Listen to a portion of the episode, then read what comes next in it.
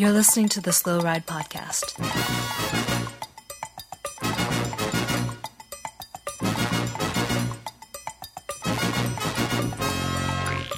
Bikes, advice, and rumors straight from the source. the slow ride podcast dot com and on Twitter at the slow ride pod.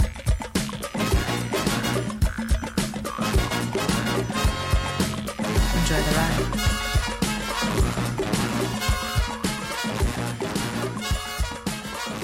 Hello and welcome to the three hundred fourth episode of the Slow Ride Podcast. This is Tim in Orlando, Florida. This is Matt. I've had something in my eye for four days in Minneapolis, Minnesota.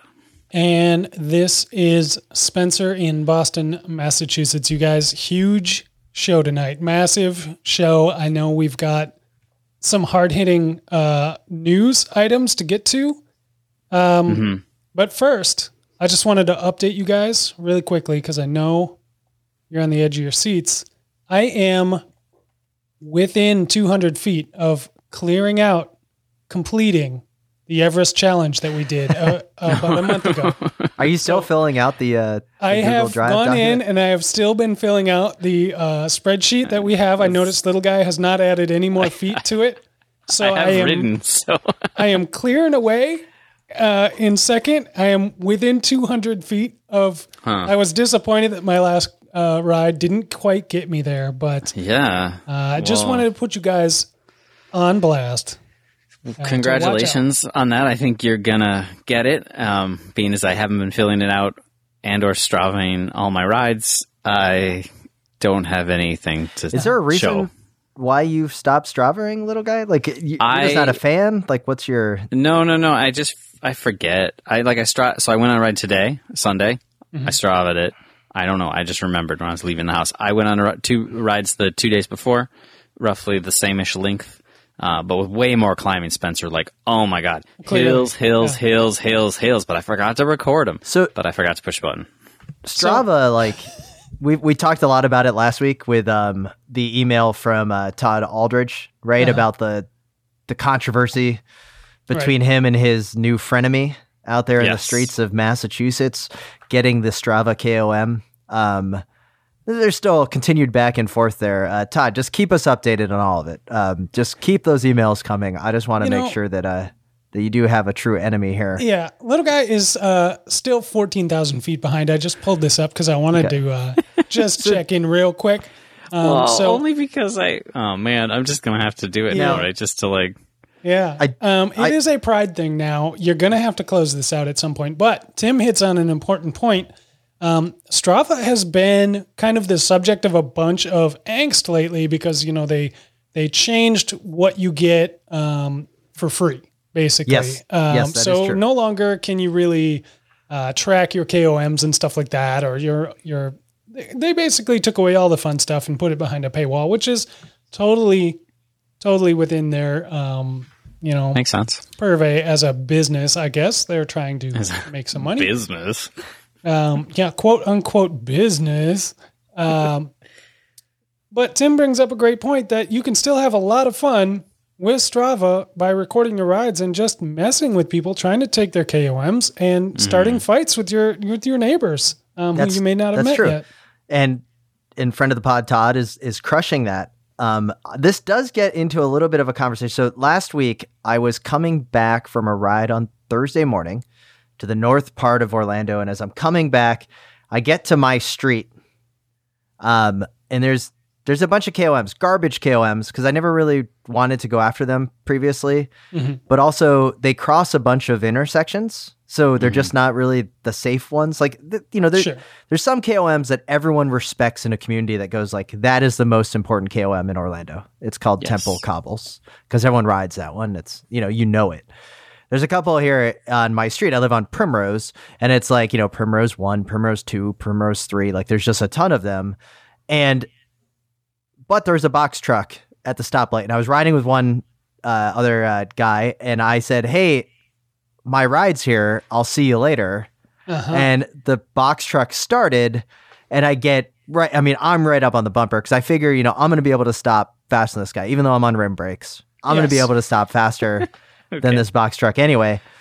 Yeah. This guy, I mean, it's a twenty-five mile an hour speed limit road. Any other time, I would have totally appreciated this guy for running the speed limit. Uh-huh. Not today. But by the end of it, I was cursing. I was like, come on, man. Just like put the pedal down just a little bit. I ended up getting like third on all of the K O Ms by like three seconds because he maxed out at twenty-eight miles an hour. But that got me to thinking with my friends. We started, of course, texting about the glory so, that was this box truck. And my friend so, Joey says, I think we should just actually rent a U-Haul truck one day uh, and drive around the city go. and just put the bikes in the back. And then whoever yeah. wants to get the, K- the that K O M just jumps out, gets the K O M, puts the bike back in the back. So you're going to go, and we have the, go full Breaking Away on oh, Strava yeah. K O Ms in Orlando. Oh yeah, and and the whole point would be is that the box truck itself, the back mm. of the box truck will actually be open, mm-hmm. where my three teammates are sitting around, maybe on some like camper chairs, um, mm-hmm. throwing back some uh, some crispy boys. You know, just kind of like, well, come on, Tim, you can do it. And like, I get the and, one that I want. And maybe more importantly, getting uh, footage for, you know, your Rafa-esque um, film documentary of you taking yes. all these K O Ms. Oh, and one hundred percent. This documentary will, will definitely be on the Wide Angle Podium YouTube channel. It's going to be black and white, lots of graininess. I may actually not wear a helmet just to really get the point across, Rafa style. Have my mouth open, uh-huh. just just totally just... gasping for air through those diesel fumes coming from the is it um the Penske eh, no it's gonna be a U-Haul truck because it's the lowest loading dock in the business. Oh yeah yeah yeah um is it fair to call these things Rafa-esque anymore? Is it I mean I know that's just a, a joke, but like everybody has like I don't think there's a brand out there not making Rafa-esque cycling ads anymore. It's true. You bring up a good point with the the gasping for air. I I was on a ride today, as I said, and I was fine with the mask until we went up a climb. And I was riding with my buddy Eamon, and he, he put the hurt on me. And I was trying to stay in touch, and I couldn't do it. And he was out of sight, so I took the mask off there because well, I couldn't breathe. Sounds pretty amazing. Yeah. So here's what I was thinking. Here's my idea for the U C I. This would keep everyone safer. When cycling starts again, when pro cycling starts again, they make all the riders wear masks, except for a la the helmet rule on the final climb of the day. They can take the mask off. Okay. So they can they can totally shadow box all day. You won't see the pain faces. You won't know who's who's been just mouth breathing and freak and just losing until you get to that last climb, and we'll see them all undo the mask, take it off, bring it over to the team car. Uh-huh. Is that it's when gonna, Bugard it's gonna takes be off his mask and everyone's like, "No, put it back on." So yeah, it'll be it'll be great. It'll be this moment of drama where the, the camera can zoom so, in and be like, "Ooh, Valverde's about to take the mask off. How's he looking? How's he looking? Oh, it's not happening today. He's just shutting it down. He's just taking that mask off just so he can get up the final yeah. climb." You know, I, I see one one big issue with this is uh, yeah. your normal bike race, stage of the tour, whatever it is. You're coming in around five six hours, right? That mm-hmm. final climb is going to be twenty minutes. And yeah. so but prior to that, you're going to have mask from chin to bridge of nose. And then you're mm-hmm. going to have one hundred percent or other giant brand of sunglass from bottom of nose to top of forehead. And yeah. then helmet. Like, we're not going to know who anyone is yeah. at yeah. all until well, the last twenty minutes. It's going to look like a bunch of, of stormtroopers. Yeah. I mean, but this might make the final climb all the more interesting when cool. you you say... I hope that I hope that Cofidis guy takes off his mask because I'd like to know who he is. I got to imagine that there's a bunch of team managers right now already selling the sponsorship to the face covering. Oh, yeah. Oh, yeah. No, yeah. Um, it's, it's not going like, to be a Cofidis oh, uh, mask. It's going to be some other company that they got to give them a couple grand. yeah. Now, I just, I, I when I've been riding, um, like I said last week, even though I'm in the hotbed of Corona, Corona land, um, apparently, uh, worldwide, The I've been wearing the neck buff when I've been riding, uh, mm-hmm. my Movistar neck buff. I feel like Valverde out there. Very easy to pull up over the uh, mouth and nose if you get uh, too, too close at a stoplight or something. You just kind of want to, you know, add an extra layer of protection for your uh, friends or, or whomever. It hasn't been that big of a deal. I would even venture to say that I may actually just start making the neck buff a regular piece of my riding wardrobe because mm-hmm. it protects my neck from getting like sunburn. Sunburn. Yeah, yeah. Definitely a sunburn protector. You got to protect your neck. Shout out to Wu-Tang. t- t- number one rap album of all time. I'm just going to throw that out there right now. Enter the thirty-six Chambers. Okay. Anyway, sorry. Um. Well, boys, okay. On that uh, segue street that just totally led us into a dead end, um, let's get into the biggest news in cycling right now. And of course, that has to do with Chris Froome realizing that it is over, that he is never going to mm. win a Tour de France again, and going for a five-year contract at Israeli cycling Startup Nation, Five uh, years. starting next year. Uh, the writing must be on the wall, gentlemen. Uh, he may have a couple more podiums left in him, but oh. he clearly is not back to full. Because if he was, there was no way he was going to be leaving Team Sky and those lovely Pinarello bikes he has known for the last ten years. uh, yeah. Well, I mean, Bernal's kind of a kind of a good rider, and he's what, fifteen, sixteen? And you got Geraint Thomas. Yeah, but I mean, that, you know. Why he won the Tour? Come on, Logan. No, I know. He's a, he's a really shade. good rider. Yeah. I'm just saying, I don't think Sky's just or Ineos is backing him. This podcast's own admission, anybody who wins a Grand Tour is a, a first ballot Hall of Famer. So Geraint yeah, Thomas true. has got to go oh, in. one hundred percent. Oh, Geraint Thomas for sure is a first ballot Hall of Famer. I will, yeah. I will veto that. He won the Tour and he got blown off his bike that one time. That's he, true. Um, his book is amazing. Uh, but also, let's get into this. Guys, are you shocked that Froome is leaving Team Sky? And then as a follow-up, if you are, are you even more shocked that he's going to Israeli Cycling Academy Nation, Startup Nation, whatever it's called? I think the answer is no and no to that. Yeah, uh, not shocking that the time, the writing was on the wall there at Ineos, I think. Um, yeah. Despite there pretty much always being too many cooks in the kitchen, Um, you kind of knew he was the Gordon Ramsay, I guess, uh, but not so much anymore. So, um, you know, he got demoted maybe to sous chef and is not, not so excited. So he wants to be the, the big dog somewhere. He wants to, uh, you know, uh, be the, the, the top guy, the man in charge. So where was he going to go? You know? Yeah. Well, yeah, I can think of twenty teams that probably would have taken him, right? I, like, can, I would have loved to seen him on Movistar. Not not going to happen. Wouldn't be the top dog. Who, a Moss over Froome? Oh, yeah. See, he's so, got to be the head honcho. Okay. He's clearly cashing out the contract. Props Dan to him. Martin. Dan Martin. But here's the question, boys. How long do you think Factor keeps that bike sponsorship? Or do you think that they're going to get bought out very quickly here? They keep it through the end of whatever contract they have currently going. I don't know much about Factors. They looked great when they were on the A G two R team. Um, now well, everything looks great with Brown. I, I have friends that ride Factors. They like them.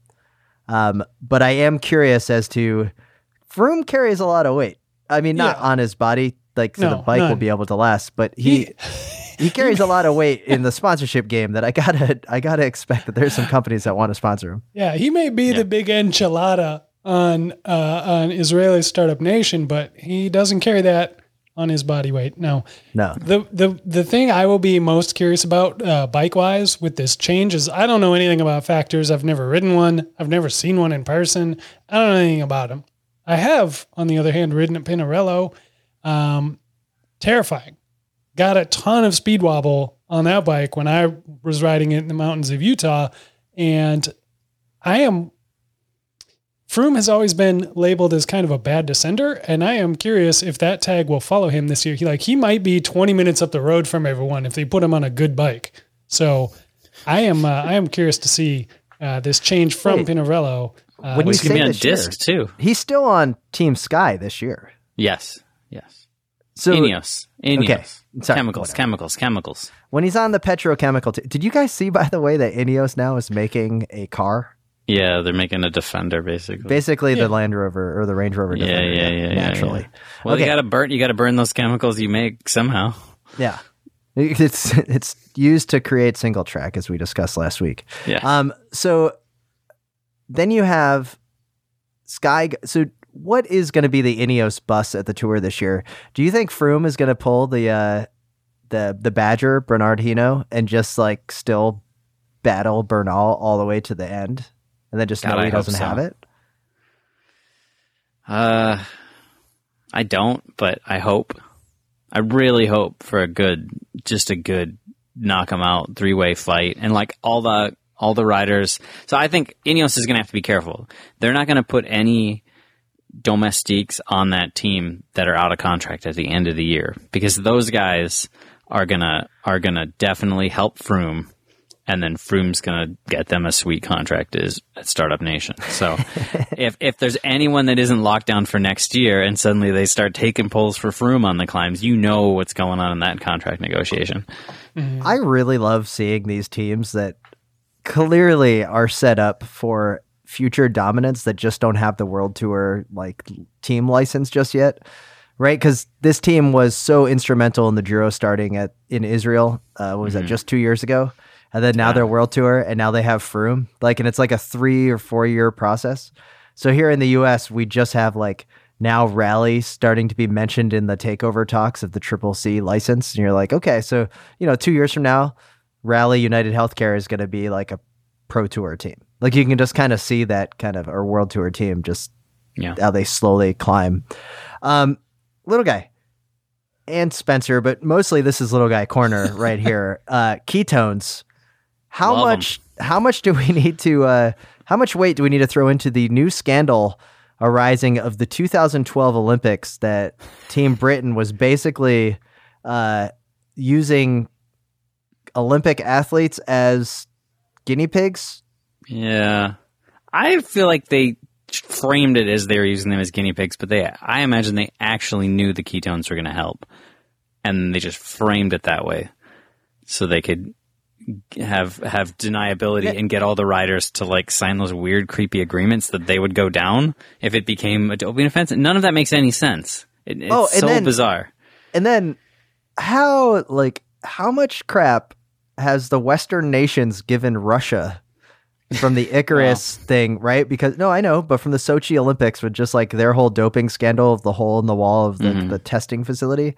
And then, oh, what do you know? The twenty twelve Olympics in London, you have I the mean, entire Great Britain team using ketone trials. I mean, anyone who believes that the home nation is not at the least of any Olympic games pushing the envelope to the well, absolute limit is is is definitely deliberate. I don't know why you hate America, little guy, but the nineteen eighty Olympics Miracle on Ice was one of the yeah. greatest things, and I'm sorry you don't believe in miracles. Mm-hmm.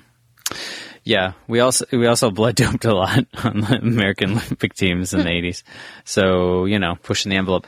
I mean, I'm not surprised by the ketone thing. It's just what's funny to me is how Ineos as and Sky has always been like, we never done, we don't ever do it. And you have teams now who are like, yeah, we use them because it's legal, but Ineos has always claimed they don't. And I just, I don't for a second, a second believe they haven't been like doing the ketone since two thousand ten. One, they're the skinniest M Fers in the world. They're definitely doing ketones. Thanks for editing that. Um, yeah, yeah. I'm uh, keep trying to keep it, you know, for the kids. Spencer, I'm assuming you don't care at all about ketones. No, not even right. a little bit. Well, let's you... segue straight to something Spencer does care about. And of course, I'm talking about the Everest Challenge. As he mentioned earlier, he is getting so close to finishing. How do you feel about Alberto Contador ripping the title savagely from Lachlan Morton by two and a half minutes on a thirteen percent climb and an epic black and white video production to go along with it for it. his new bike yeah, company? He's got, yeah. bike now um, he's got a new model coming out with Basso, it looks like. Um, uh, but um, no, I, I think it makes perfect sense that a, uh, a thirty-seven-year-old retired professional cyclist um, and former Grand Tour, a champion, Uh, even being several years out of the game, would absolutely destroy the likes of Lachlan Morton, um, who is a, a great climber, but a retired Alberto Contador is still going to destroy. And I would I would love to see a Geraint Thomas or a Chris Froome go after an Everest, because it, it would take another ten minutes off of it. Um, but uh, I don't think we're going to see that um, because apparently only retired pros and Lachlan Morton have time to go to Everest. So, well, well here's the question. Fortunately, we're going to have racing soon. How many professional cyclists have started an Everest challenge and then have quit about halfway through when they realized that they weren't on the the pace of Keegan Swenson or I'm not even, I mean, yes, I guess Guyman at one point, Keegan Swenson, and now uh, Contador. Bookman kind of did it. Not really. Lachlan Morton for sure.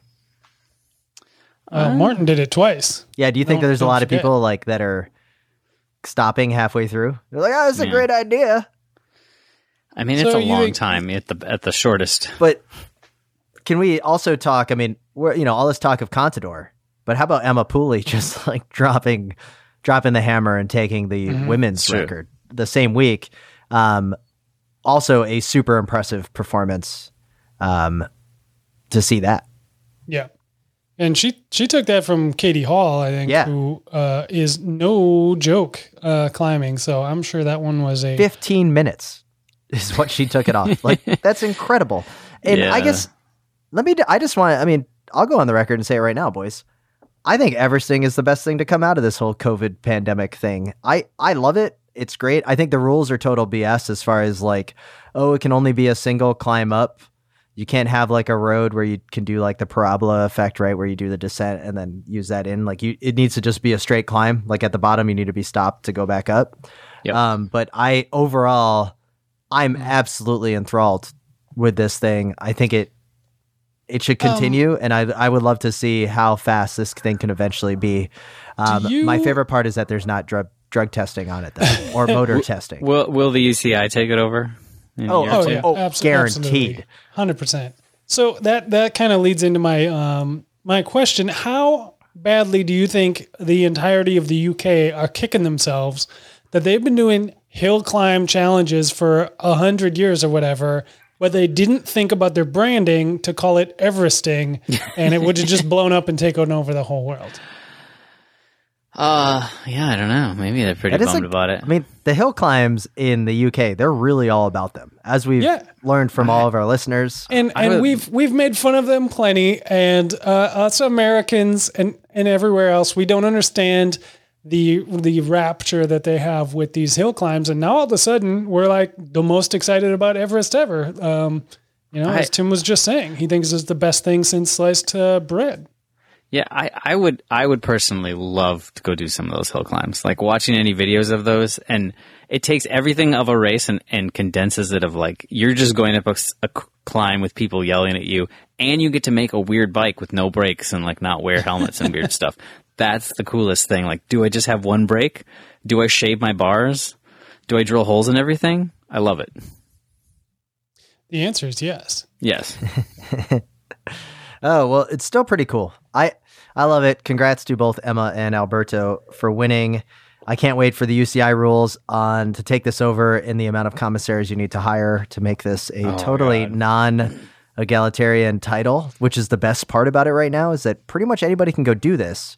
Um, yes. Granted, there's this is going to be ripe with doping at some point, if it is not already, as far as just the people just loaded up trying to go after this thing. Like, well, at some at some point, you're right. Somebody no one has heard of outside of one local group of Strava K O M hunters is going to take this, and then all all controversy is going to explode. You know, right. yeah, and well, accusations will be flying. So, well, I think the the the exciting thing about it, and and we can speak to this having done a, a several weeks long. Uh, Everesting challenge is that you it's a yardstick that you can actually uh compare yourself to pros with. Like, I don't know what it's like to race the Tour de France. I don't know, you know, like what it's like to do Flanders, but I know what it's like to climb uh, uh two hundred feet shy of twenty-nine thousand feet. Mm-hmm. Um and to to see Alberto do that in seven and a half hours or whatever. And to be like, ah, oh, I've been trying to do this for a few weeks now. That's impressive, man. That guy, that guy's no joke. So, I think I think that's part of the allure. You know, it's got to be. So, spring cyclocross is around the corner, from what I can gather. Bear with me. Okay. Oh, I'm with you. So, cycling is canceled. Um, a lot of things are canceled. Cycling is canceled. It's supposed to kick off again August first. we'll see. We'll see how long that lasts. Um, yeah. But I think that we need to take advantage. We have a prime opportunity to restructure the cross calendar to start March first and to go through May first for spring cyclocross. We're going to actually get muddy weather. We're going to actually have not dry, dusty, one hundred degree racing.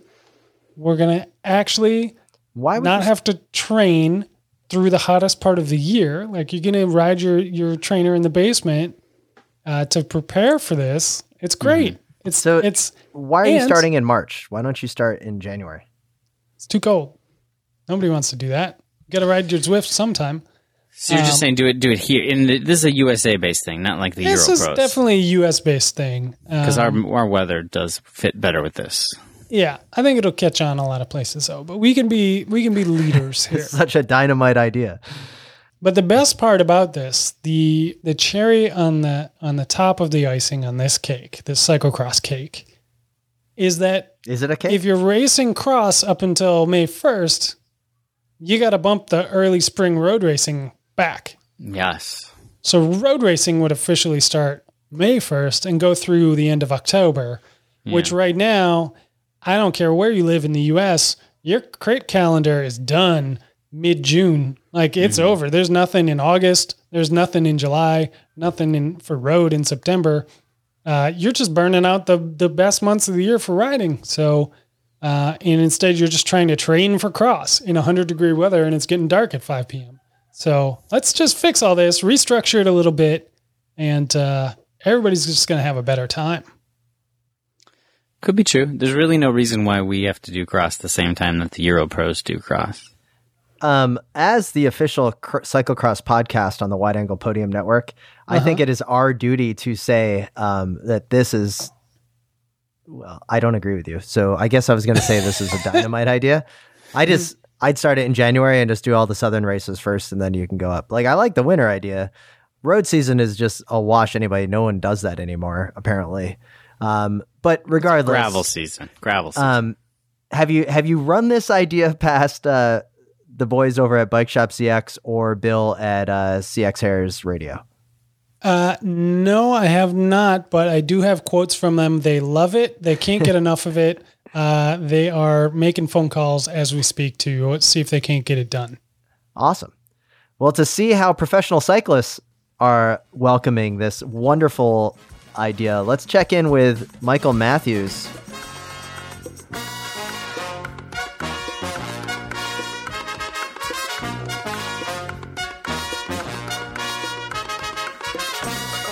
Hi, I'm Hugh Carthy from Education First Pro Cycling, and I don't listen to the Slow Ride podcast. All right, guys, here we are in the Preem Lap. Um, we have three great things to talk about this week, but first, I want to take the one off the top. This is Spencer. Sorry, you're okay. you're you're in second. You can you can pick up the uh, what whatever else you want to talk about, but let me go first. wide angle podium dot com. Head over to wide angle podium dot com. You can find out all about the different shows that we have. Um, special shout outs to No Training Wheels. Again, continues to mm. slay it, because as much mm. as we make fun of crit racing, Rob continues to tell us how awesome it is, and it actually makes me excited to watch crit racing again when it does return here in the U S in the U S A Crits format and other ways. So head over to wide angle podium dot com. Check out the shows. We have a slew of great shows, but special shout out to No Training Wheels this week. Absolutely love it. Um, yes. And while you're there, you can check out the shop feature up top, where we have a couple of new um, items, of which, as Little Guy was getting at earlier, the U C I's new mandated mask rule. Uh, we have Wide Angle Podium masks and Wide Angle Podium buffs to go along with a Bluetooth speaker, so you can listen to your favorite podcast wherever you go, maybe the pool in the backyard. Um, so check it out. I absolutely love the buffs. I've heard great things about it. My order will be placed soon. So check it out. Go to wide angle podium dot com and click on the shop option to find out more. And so the other way that you can support Wide Angle Podium, other than buying merch and listening to podcasts, and of course, telling your friends to check out shows on the network, because that is probably the number one thing you could do.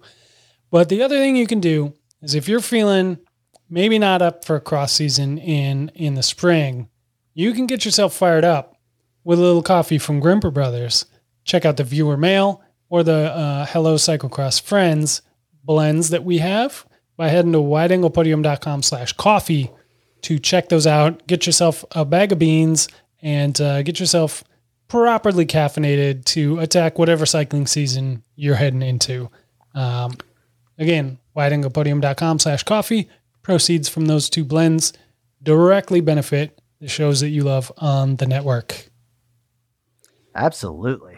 And yeah. We'd also like to encourage you to head over to Buckler Skincare to check out the Miracle W A P chamois cream. Yeah. I love it. I've been using it all the time. The tingle is the miracle. Just head over to buckler skincare dot com to find out and to see the Miracle W A P chamois cream. Space miles. Yeah. yeah. We don't we don't have a discount code for that one because uh, it is worth every penny. Yeah. That is absolutely true. Awesome. Boys, let's get back to the show.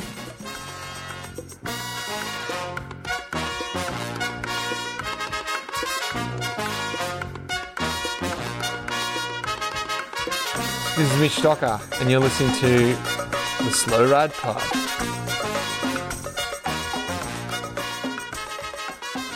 All right, guys, here we are. We have, as always, a slew of listener emails to get to. We have a great Ask Slow Ride on Twitter question that I think is going to top it off. This one comes from Paul Buchanan, friend of the pod, and my favorite Klein Bicycle middleman.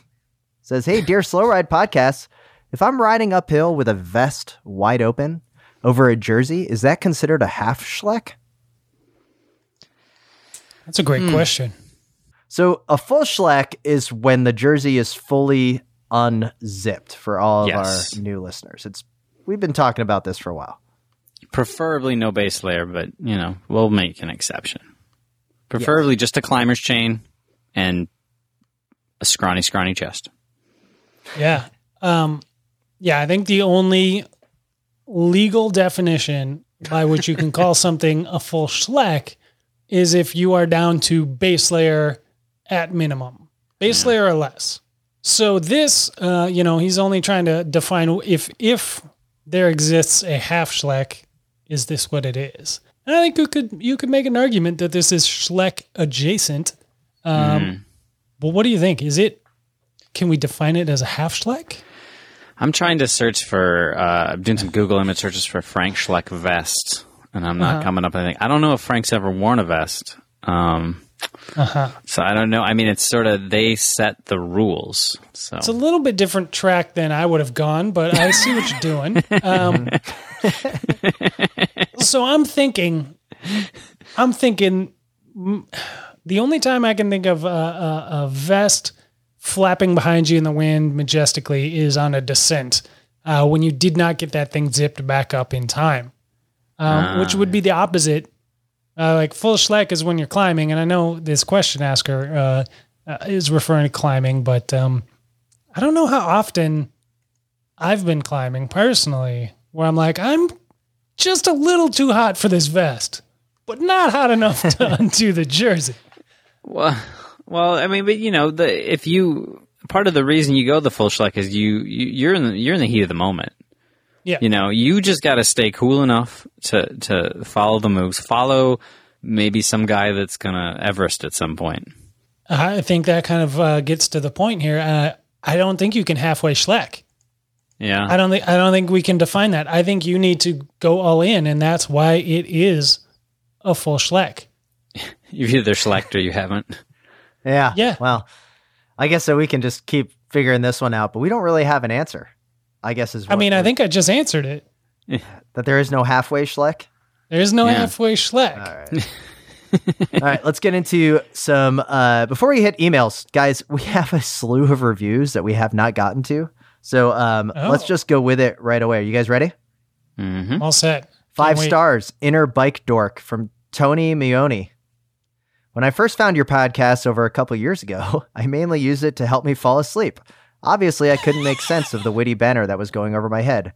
But like therapy, over time, you guys helped me work through a lot of feelings I had towards bike racing. I realized I had been repressing my inner bike dork since I stopped racing. Since listening to your pod, I got my kids into bike racing. Then I tried it myself, taking the mandatory Cat five downgrade into the dad category and loving oh. it. My oh. most recent All right. my most recent W A P Wide Angle Podium fanboy move was to upgrade my five o'clock bean to Grimpeur Brothers coffee. This is my favorite podcast, though I'd never admit it. Thank you, Rigatoni from Rhode Island. P S. I will be saving my Klein ninety-nine Klein Android Pro in my basement for future generations. The luminescent oh. paint job is transcendent. Beautiful. It is. Tony. Oh. Fantastic. Also from Rhode Sweet Island, Tony. Special shout out to the Ocean State, Little Roadie in the house. Mm-hmm. Love it. Yeah. Little known fact, I was born there. So when I become world famous, I'm going to have Rhode Island as my You're gonna flag. Put Rhode Island on the map, finally. I just made more coffee, two stars from Courier Dave, upgraded for one star for the Minneapolis episode. Thanks, Dave. Longtime Thanks, fan. Thanks, Dave. That's that's a hundred percent improvement over a one star. Yeah, it is. So uh, pretty good. You're really, he's really making us work for it. On my R three, a Cervelo fan. Wow. Please do a three hundredth episode part two. You guys were just scratching the surface. Well, that is true. Fantastic. I, I appreciate that. And finally, uh, Matt M from at Champions Awareness, we talked about last week with the happy birthday, always off the front, five stars. So here's my situation. You're joining your local group ride and miss the rendezvous point. No worries. Tim, Spencer, and Little Guy are with you. You meet up with them at the base of Hincapie Hill. It's going to take a full team effort to get there fast. Well, Tim's the road captain, obviously. He's got these roads covered and make sure those two left turns don't turn into a right-hand benders to the coffee shop. Time is uh-huh. of the essence, but Spencer is keeping it light and easy on the tandem. Now we actually have to get to Hincapie Hill. Ah, yes, Little Guy is off the front, half schlecked. Wow. Uh, powering oh. the group oh. with his suave pedal strokes on the single speed climb. Well, for me, I am off the back talking, taking it all in. Keep it up, fellas. Thanks for take, taking me to the top of the hill each week. Five oh, stars. Man. Well, Thanks. Matt, thank you for a great review. Gentlemen, yeah. we continue to slay it. Always friendly reminder. Head over to Apple, iTunes, leave five stars. It helps others find the podcast besides you telling your friends that we exist. I'm Googling Hincapie Hill because I need to know if this is a real place. Oh, where where would it be? It's wherever George is right now. That's yeah. how it works. He just he, he just goes to the top and says, this is my hill. It's it's in your heart. Yeah, yeah. Love it. It's whatever that climb he won the stage sixteen in or whatever. Let's get into some emails, gentlemen. Guys at the Slow Ride, listening to the latest podcast, which you cover car companies delving into bikes, and I'm shocked the Ferrari Colnago collaboration with Italian Colorway, which of course yeah. is available adorned with Campy, didn't make the list. On sale for the low low price of nine thousand nine hundred ninety-five dollars from the list price of seventeen thousand dollars. I had to double check as well. I love the list price. What is this, being sold at Guitar Center?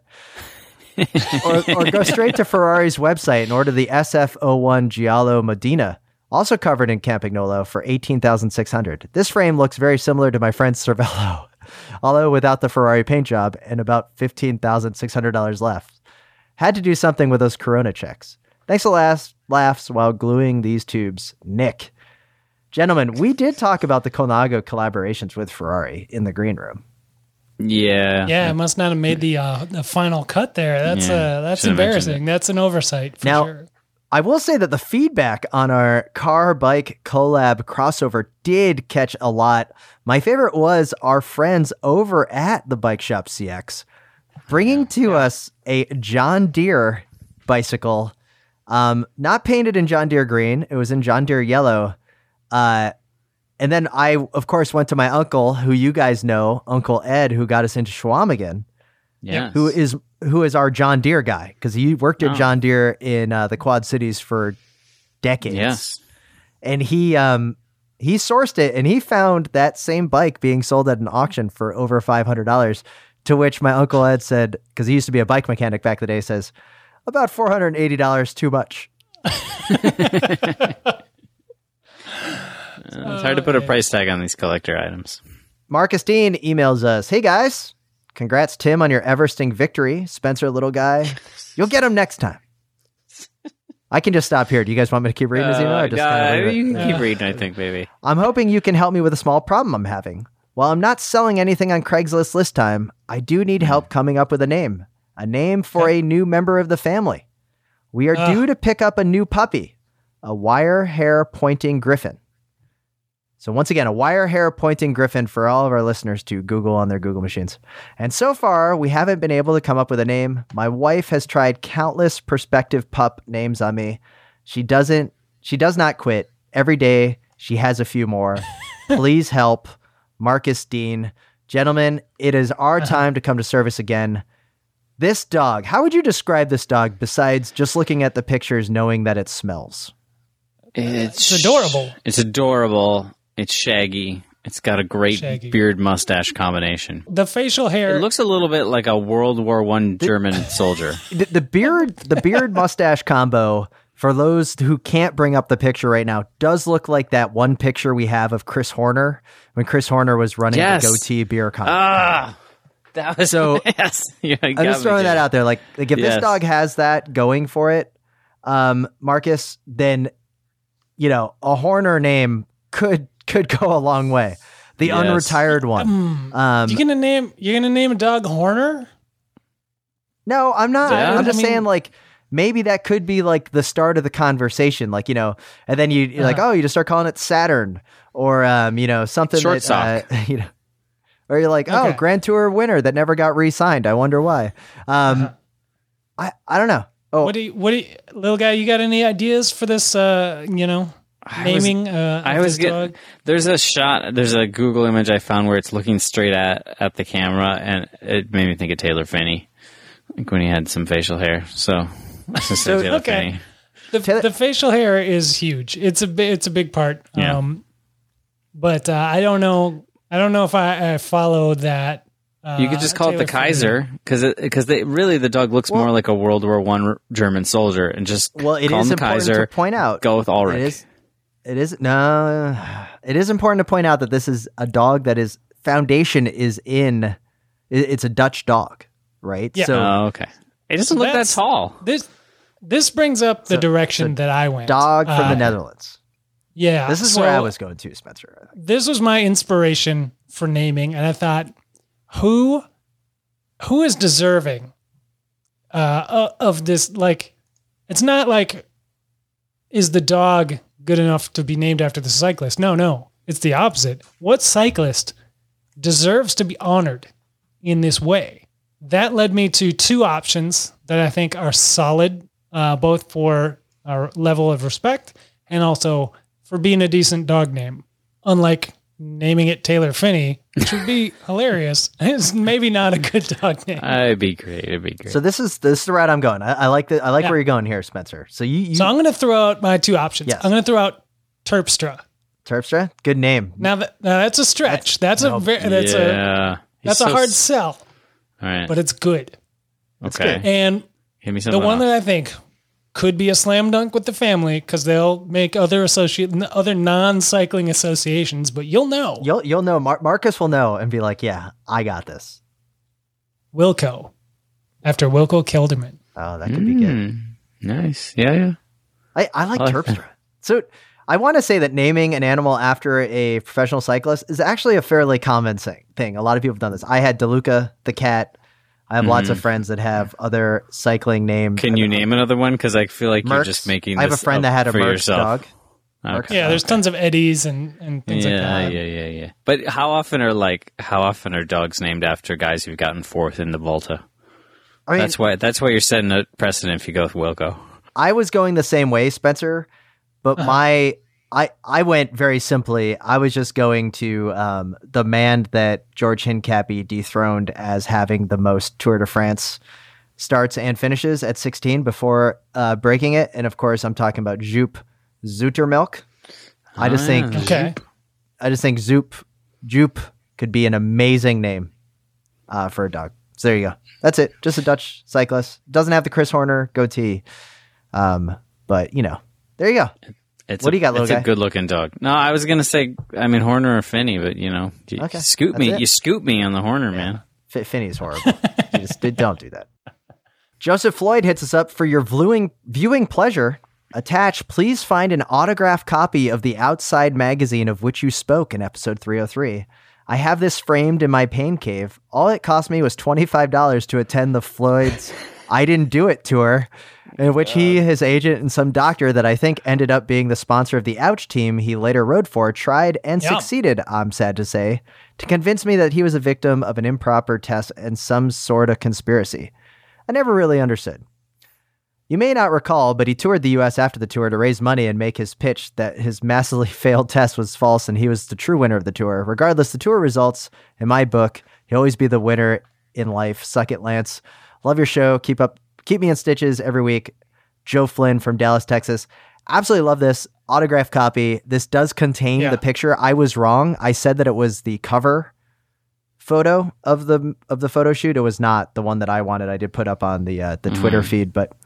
Joe, thanks so much for that. I, I do recall that uh, that um uh to, the apology tour, right? I had forgotten yeah, about that. Tour. Yeah. Well, it was it was an apology tour, and that he was asking for, for you to ask the U C I for an apology.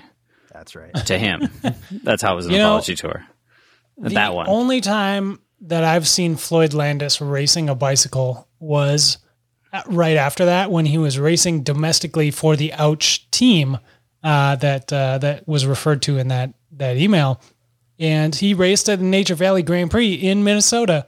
And I oh, got yeah. to see Floyd Landis climb the Stillwater Climb uh, on the last day of that stage race, which is uh, we were uh, one that you amazing. guys are well aware that they have an amateur race mm-hmm. earlier in the day. So we are... you know, well aware of the climb on that and how brutal it is. Mm-hmm. I've never seen anyone go up that climb faster than Floyd Landis yeah. uh, mm-hmm. post uh, suspension. So yeah. I don't know what that says. He didn't win that stage, I don't think. If I, uh, but I don't think so. He still went up it uh, in the middle pretty dang fast when he wanted to, and uh, it was yeah. impressive. Got to say. Yeah. A question of language, dear Slow Riders, from Jeffrey Barneson. In the midst of our cynical and snarky, can I say despairing age, you guys are beacons of friendship and fun. One of the signs of this is Spencer's weekly exhortation to greet our fellow cyclists we meet on the road. Like many of your listeners, I'm sure, I've been doing this as long as I can remember. But in recent days, I've come under criticism from my wife and my high school age boys. This stems from my habit of greeting cyclists with that time-honored word, allay. I've been uh-huh. doing this as long as I can remember, certainly since nineteen seventy-eight, as long as I've been racing. My wife believes that nobody understands what I'm saying. My kids just like it. My kids just think it's weird. I think it's kind of fun and harmless. And don't most cyclists know what this means anyway? Come on, go ahead, go. But I could be wrong and need to reset. The last thing I need to do is give my family even more reasons to be embarrassed around me. So don't hold back. I need to know if I'm being a dweeb or a Fred or whatever the phrase is today. One final word. Yesterday, while riding with a friend in central Maine, I shouted, allay, at an approaching cyclist as he crested a hill. As we passed, he shouted back, grazie. Nuff said. Your enthusiastic listener, Jeff from Cambridge, Mass. I... yeah. Love this email. This this is yeah. definitely an all-timer email. Gentlemen, I what how do you feel? Should Jeff change his greeting or should he stick with allay after all these years? Uh stick with it, man. Yeah. Yeah.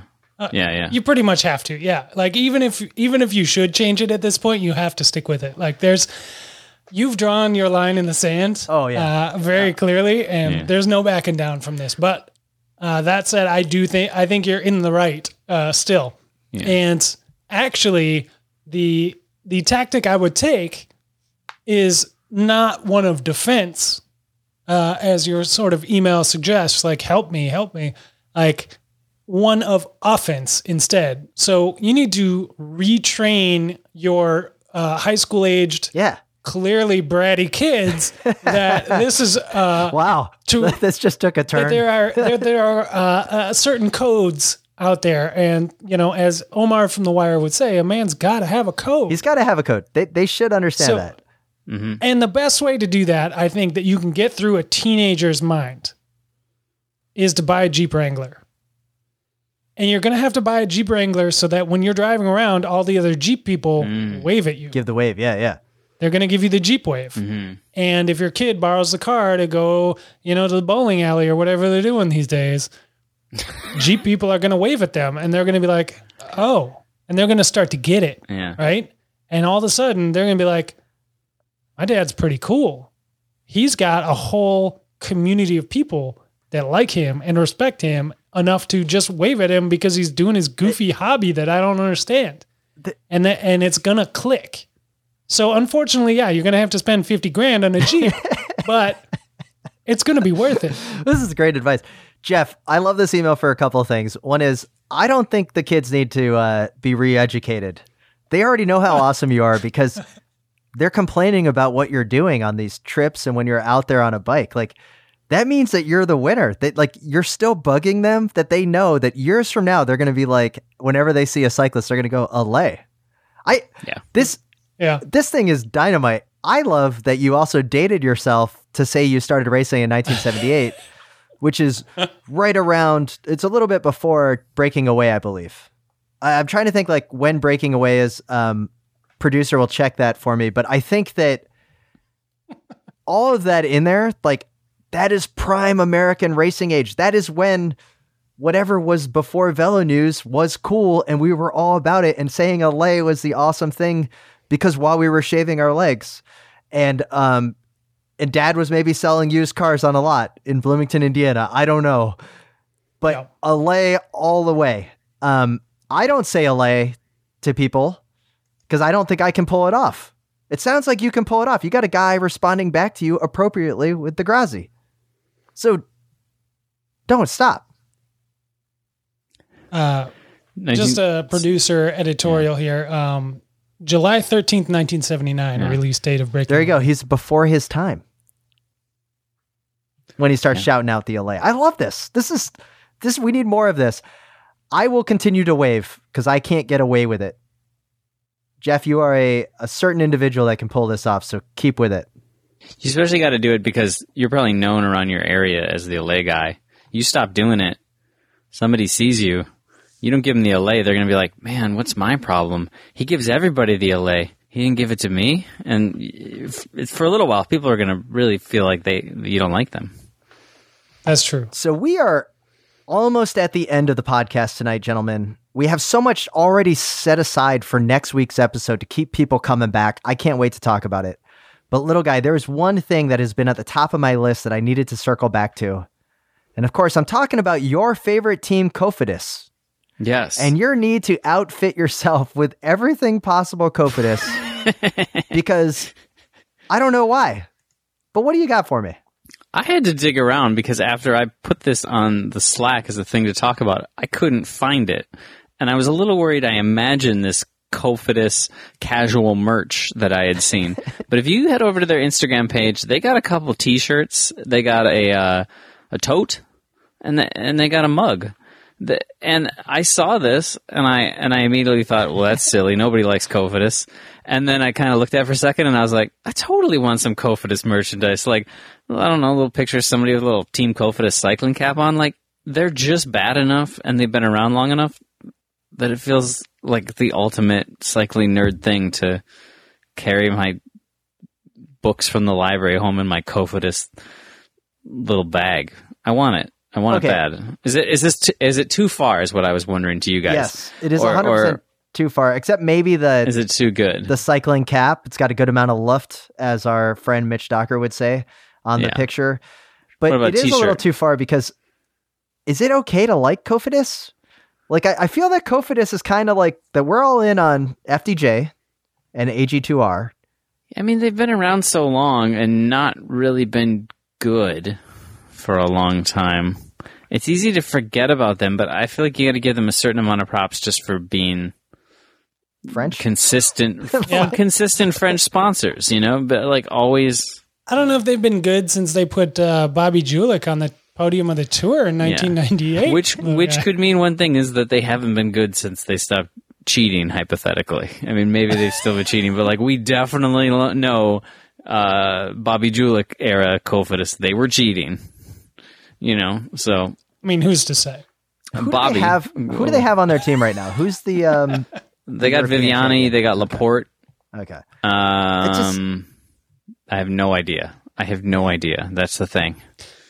That's the problem right there. Is I don't know if you can have merch unless you can name everybody on that team, little guy, because somebody's going to be like, oh, sweet. Did you see, like, you're going to run in uh, the second you put that shirt on, you're going to run into the other Cofidis freak in Minneapolis. Well, I got a DeRosa too. They are going to grill you and and they're, they're going to be like, what are their two best albums or whatever? And oh, is that you're not going to know. They got Haas. I can mention Nathan Haas. Like their their two best albums. I, I love that uh, comparison, Spencer, because that would totally happen. Like if you're wearing Cofidis, you know, that's yeah, that's yeah. that's kind of asking for I'm, a conversation, saying, yeah. right? That's kind of like riding an incumbent.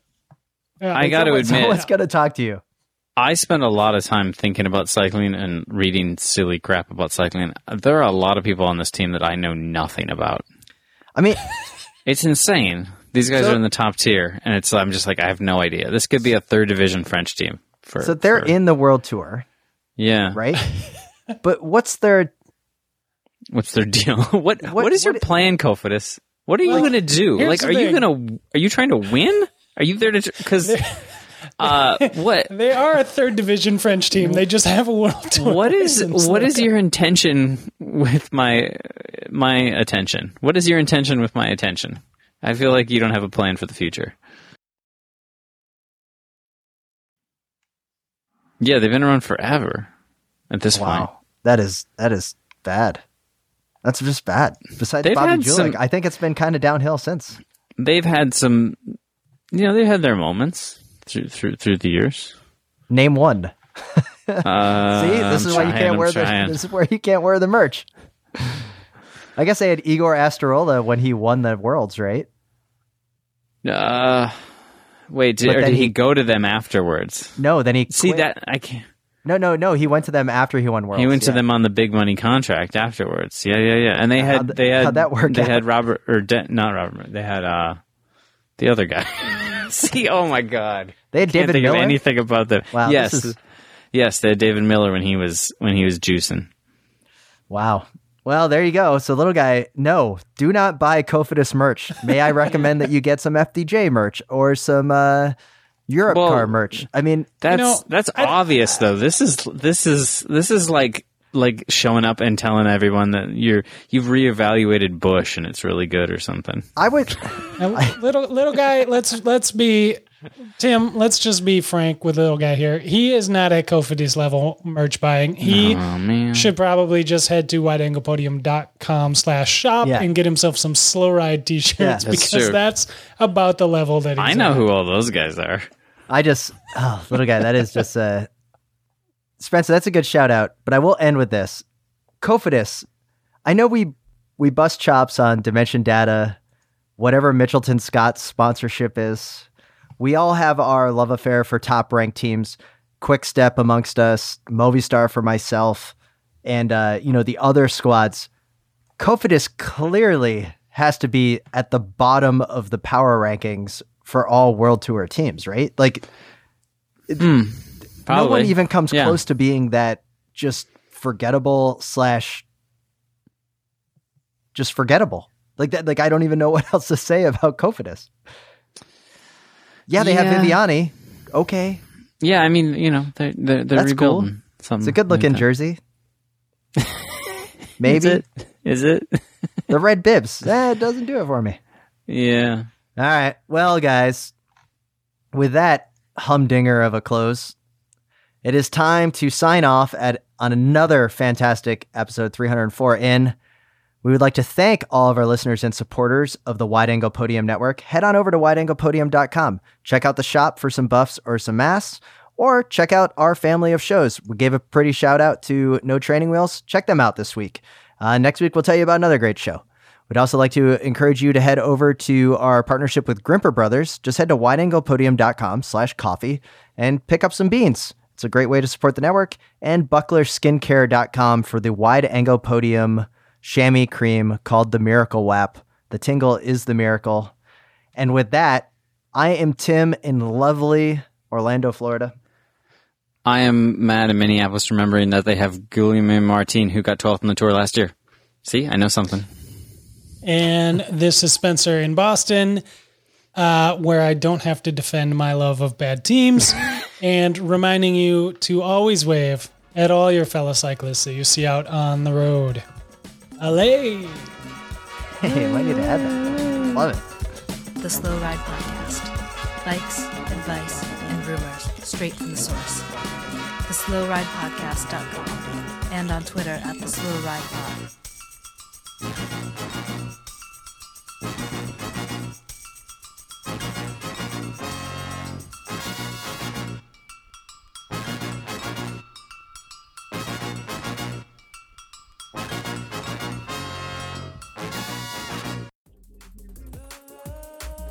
Searching for the stories outside of cycling, but still inside cycling? The Gravel Lot is a weekly interview series where we talk about our shared experiences in the cycling community and talk with people that we think you guys might be interested in. Absolutely. And the Gravel Lot is actually not always about gravel, but it is the place that is your local trailhead. It could be the meetup parking lot where you meet your friends. Or the post-ride watering hole. It's really the place where you sit down, share your stories, and talk about life. Yeah, and dive into the things that really matter to you on two wheels or beyond. The Gravel Lot has brand new episodes every single Thursday morning, along with a bi-weekly editorial column every other Tuesday. So check out the show, check out the beeline, and join the conversation and find out all you need to know about the Gravel Lot at the gravel lot dot com.